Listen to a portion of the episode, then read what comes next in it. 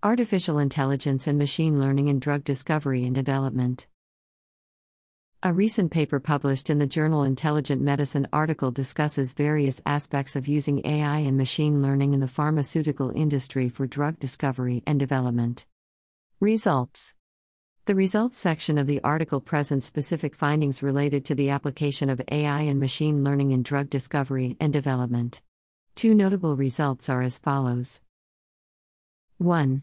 Drug screening. The article discusses the use of a machine learning approach to find an inhibitor molecule for a specific protein called DDR1. This application involves the use of neural networks and is described as accurate. 2.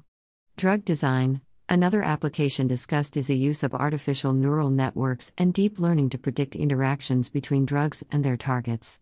This approach is highly accurate.